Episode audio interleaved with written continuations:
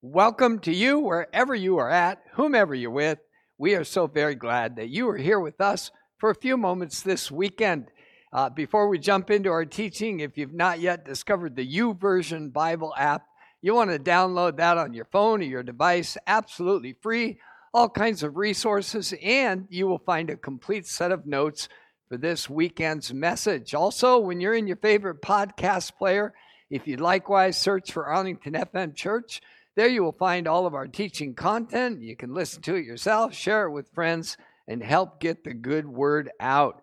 Well, uh, this morning, uh, we are uh, kind of unofficially uh, finished with our series called Uncommon Sense Learning to Live in the Wisdom and Power of God's Spirit.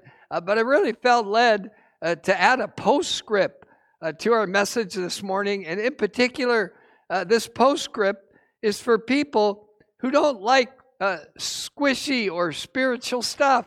Uh, hear that again. This postscript message is for people that kind of get the creeps when spirituality gets a little too squishy or a little unusual and they can't quite get a hold of it. And maybe you're like that. You like your theology uh, concrete and clear. You know, you're kind of a turn or burn uh, repent or perish, get in or get out, do something, or leave the restroom for someone else, or something like that. Uh, but maybe the best thing that I've said, as far as you're concerned, uh, during this series is a, a, commitment to no weird stuff, that we're not going to get into weird ground when we talk about uh, learning to live in the wisdom and the power of God's Spirit. And I certainly get that uh, you know, there's something going on uh, in the southern part of our country in Kentucky at a college campus, uh, been in motion for at least a couple of weeks now. And uh, there's a, a, what a lot of people are calling an outpouring of God's Spirit. Maybe when you think about that, uh, just the fact that it's happening at a university in Kentucky is enough to weird you out. But uh, here's the truth you know, sometimes God moves in ways that we can't quite figure out. He does things that we can't quite pin down. Jesus said, uh, with the life of the Spirit, it's kind of like this. It's kind of like the wind. You know, when you, when it's happening, its effects are obvious, and if the effects aren't obvious, maybe the Spirit of God isn't indeed moving. But uh, you know, uh, here's a, a, point I want to kind of provoke you with. Uh, what if, uh, without the Spirit of God, we're kind of like Ezekiel had that vision uh, of God's people, like a valley of dry bones. And uh, what if that glimpse uh, was actually from God and it's in the Bible? We believe it is. Uh, but the whole point of that is when people that uh, believe in God aren't animated by the active life of His Spirit, they might as well be dead and dry bones. Uh, what if Jesus was not kidding around? when he said it's to our advantage that he goes away, because if he does, he would send the Spirit of God to be with us. But What if Jesus was actually speaking truthfully when he said, I have much more to say to you, more than you can even bear? Uh, but when the Spirit of truth comes, he will guide you into all the truth. And, uh, you know, what if Jesus was giving real marching orders when he said, Don't even leave the city until the Spirit of God has clothed you with power, and then you'll be my witnesses uh, to the ends of the earth. Uh, you know, we've looked at this passage in uh, 1 Corinthians what no eye has seen, what no ear has heard, what no human mind has even conceived of.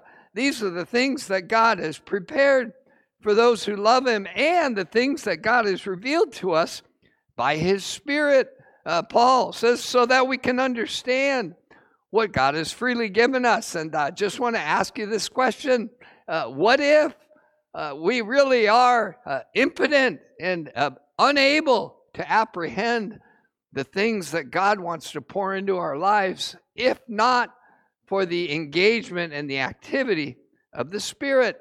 You know, uh, we introduced this idea a few weeks ago of being open to being influenced and uh, you know, it's such a critical reality in married life that uh, it's one of the hallmarks of couples that are able to stay together and do well over the years is they're actually open uh, to being influenced and shaped by one another's uh, perspectives, behaviors, and values. But here's the problem with open to being influenced it's not normal. It doesn't come easy for us, especially for us guys. You know, we, uh, we like to have things our way. You don't really like being influenced by someone else. Well, Jesus addresses uh, this idea of being willing, open to being influenced by his spirit uh, with one of his leaders, a point guard for his church, a guy named Peter. Uh, here's what Jesus said after he'd risen from the dead and met with Peter, uh, giving him his marching orders. He said, uh, Feed my sheep. Very truly, I tell you, when you were young, you dressed yourself, you went where you wanted to. In other words, uh, he did his own thing. He independent. He was independent. He was his own man, his own thinker. And uh, Jesus said, "Look, that's going to change now. When you're old, when you're mature, you will stretch out your hands. Someone else will dress you and lead you where you do not want to go. Uh, see, that's called being open to influence. And uh, then Jesus adds these rather, uh, you know, ominous words. Jesus said this to indicate the kind of death by which Peter would glorify God. And then he said to him, Follow me. You know, those are harsh words, those are difficult words. And you got to wonder uh, why would Jesus, who came that we might have abundant life, why would he even say things like that? Well, here's the truth. The reason he said them is because this is the way to abundant life uh, by yielding, by opening up to, by being willing to be influenced uh, by another. In this case, by the Holy Spirit. Uh, you know, um, here's the truth that I've learned uh, like any good discipline, anything that hurts, anything that's hard, uh, if you're going to do it and do it regularly, you have to believe that there's some good on the other side of the should. Uh, if you're going to, uh, whether it's take up exercise, uh, deny yourself certain foods, earn income, and store up wealth for your future, you've got to believe that there's some great good on the other side of the shoulds the things that you have to do. You know, Paul addresses this in talking about living under the influence of the Spirit of God. In uh, Galatians chapter 5, this great letter on freedom, uh, Paul says, uh, So here's what I'm saying walk by the Spirit, be open to being influenced and led, and you will not satisfy the desires uh, of your old nature, of your flesh. Uh, for here's the truth the flesh desires or wants what is contrary to the Spirit. And you say, well, that's kind of puts me at odds with myself, doesn't it? And the answer to that is yes. The Spirit wants what is contrary to our natural appetites or our flesh. In fact, they are in conflict with each other, Paul says, so that we are so that you do not do whatever you want. But if you're led by the Spirit, if you're open to being influenced, you experience liberty and you don't live under the law. You know, uh, that may sound uh, like a lot of shoulds. You know, I have to uh, deny myself, have to follow the leading of the Spirit, even though it's not what I want. There is indeed this internal conflict. As somebody said, it's like you got two big dogs inside you, a white one and a black one. And the one you feed the most is the one that's going to win. I was reminded of uh, the difficulties the, uh, the Boeing uh, 777 MAX had or 737 Max had with a, kind of an internal conflict. You know, there were some things going on with the uh, software and the control of that plane that fought against the pilot. And uh, much as they tried to pull that thing up, it kept pulling the nose down. And uh, here's a, a, kind of a reality check: is uh, how long are you willing to go and pretend that conflict doesn't exist? How much uh, consequence do you have to bear uh, before you acknowledge there is indeed a conflict going on within every one of us who want to follow Jesus, who want to experience abundant life. And that conflict is we're either going to live according to our own influence or we're going to open up to the influence of His Spirit. You know, Paul goes on to talk about the good that's on the other side of the should, uh, of being willing to be led. Here's what he says in Galatians 5 Now, the acts of our flesh are obvious sexual immorality, impurity, uh, debauchery. That just sounds like a trash life, and that's exactly what he's describing idolatry, witchcraft, hatred, discord, jealousy, fits of rage, selfish ambition, uh, arguments or dissensions, factions and envy, drunkenness, orgies, and the like.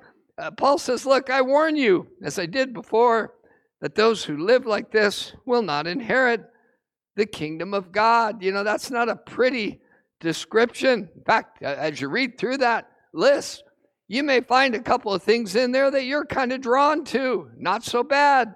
But the truth of the matter is, if you add them all up, it's a really ugly portrait of what a human being looks like who's being led by their own appetites and desires. You know, uh, to my shame, I can tell you once that I stood in the front yard of our duplex talking with our neighbor, and he literally was crying, uh, talking about how hard it was living next door to me and my derelict roommates. And uh, like I said, it's to my shame, uh, but you don't have to convince me that living according to our natural desires is a pretty ugly way to live.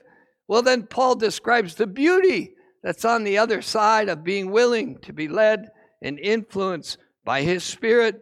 He says, but the fruit or the evidence, the outworkings of being led by the spirit is love, joy, peace, forbearance, kindness, goodness, faithfulness, gentleness, and self control. The person who's living like this is living a free and a wonderful life. Uh, this kind of guy you want your daughter to marry, and this kind of neighbor you want to have. Uh, but back to this truth, it really begins with whether or not we're willing to be led, to be influenced by the Spirit whom we cannot see, but whom the scriptures talk about from cover to cover, and whom Jesus said would be gifted to us.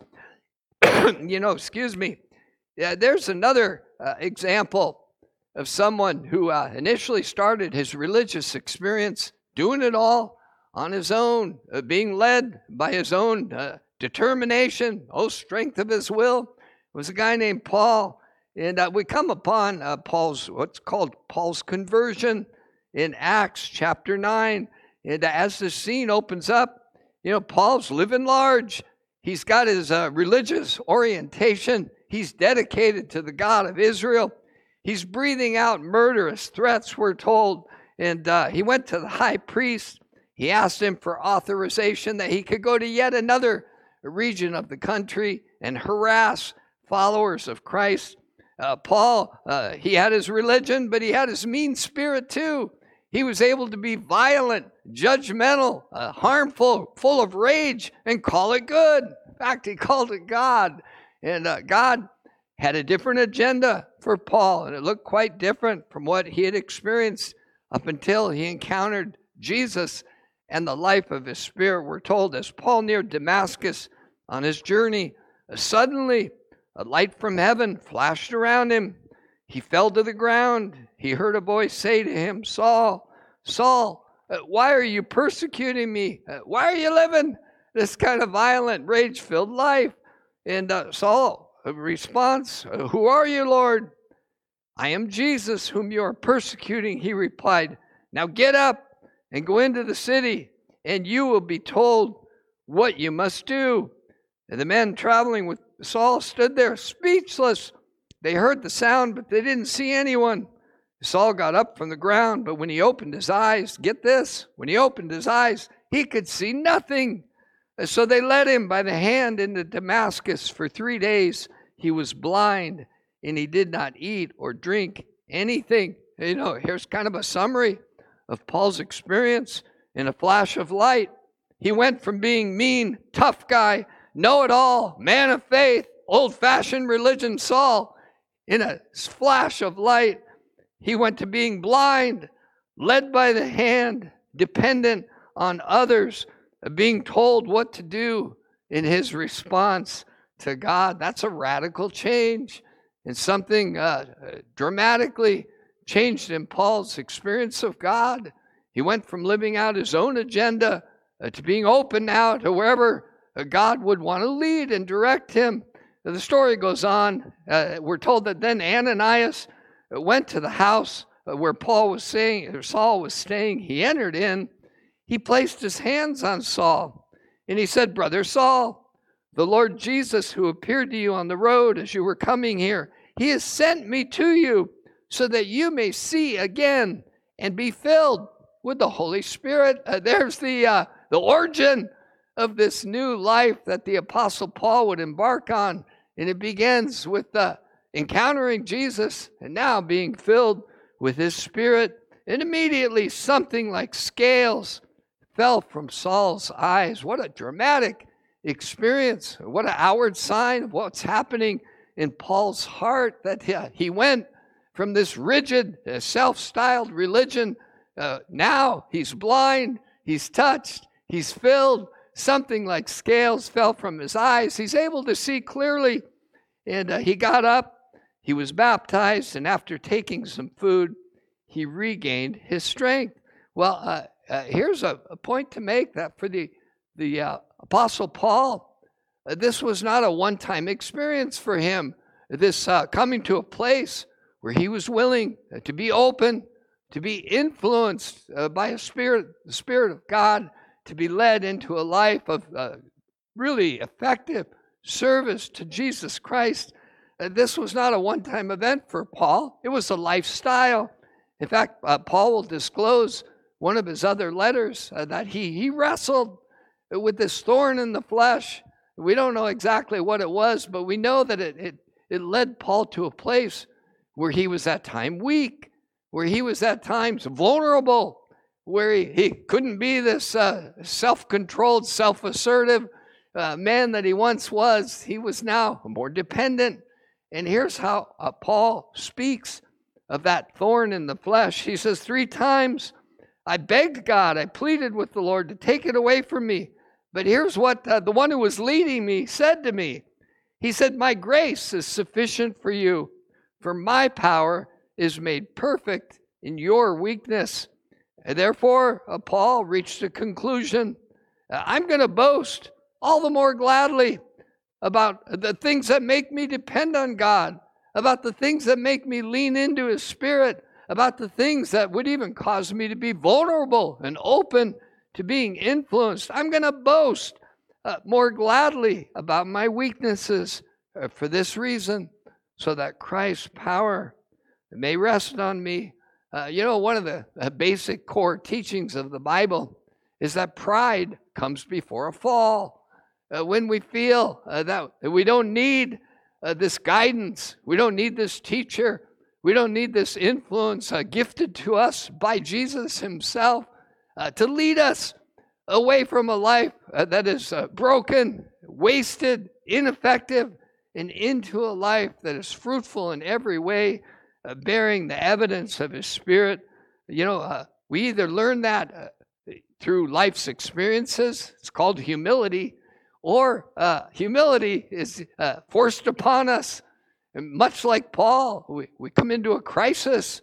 We suddenly realize that uh, doing things on our own is really no way of doing things at all. And we can choose humility. And God's promise is if we do, if we step into that place where we're open and receptive uh, to the influence of His Spirit, uh, He promises that He'll lift us up, brush us off, lead us on uh, into His good, perfect, and pleasing will. Uh, this prayer uh, that we launched into this series with. I want to pray this over you and for all of us.